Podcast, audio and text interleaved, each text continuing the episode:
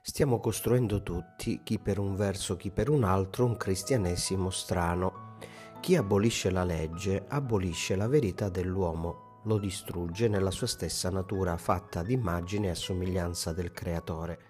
La misericordia di Dio non è una camuffata licenza a peccare, a commettere le più efferrate nefandezze o i più orrendi abomini.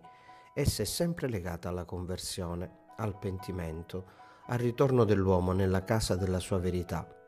Il discorso della montagna è la verità più nobile, più alta, più perfetta e vera nella quale ogni uomo deve rientrare.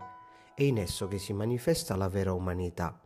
Chi entra in esso si realizza nella sua più alta verità. Chi non vi entra o vive in una verità incipiente, ma non perfetta, non piena, o rimane nelle sue tenebre.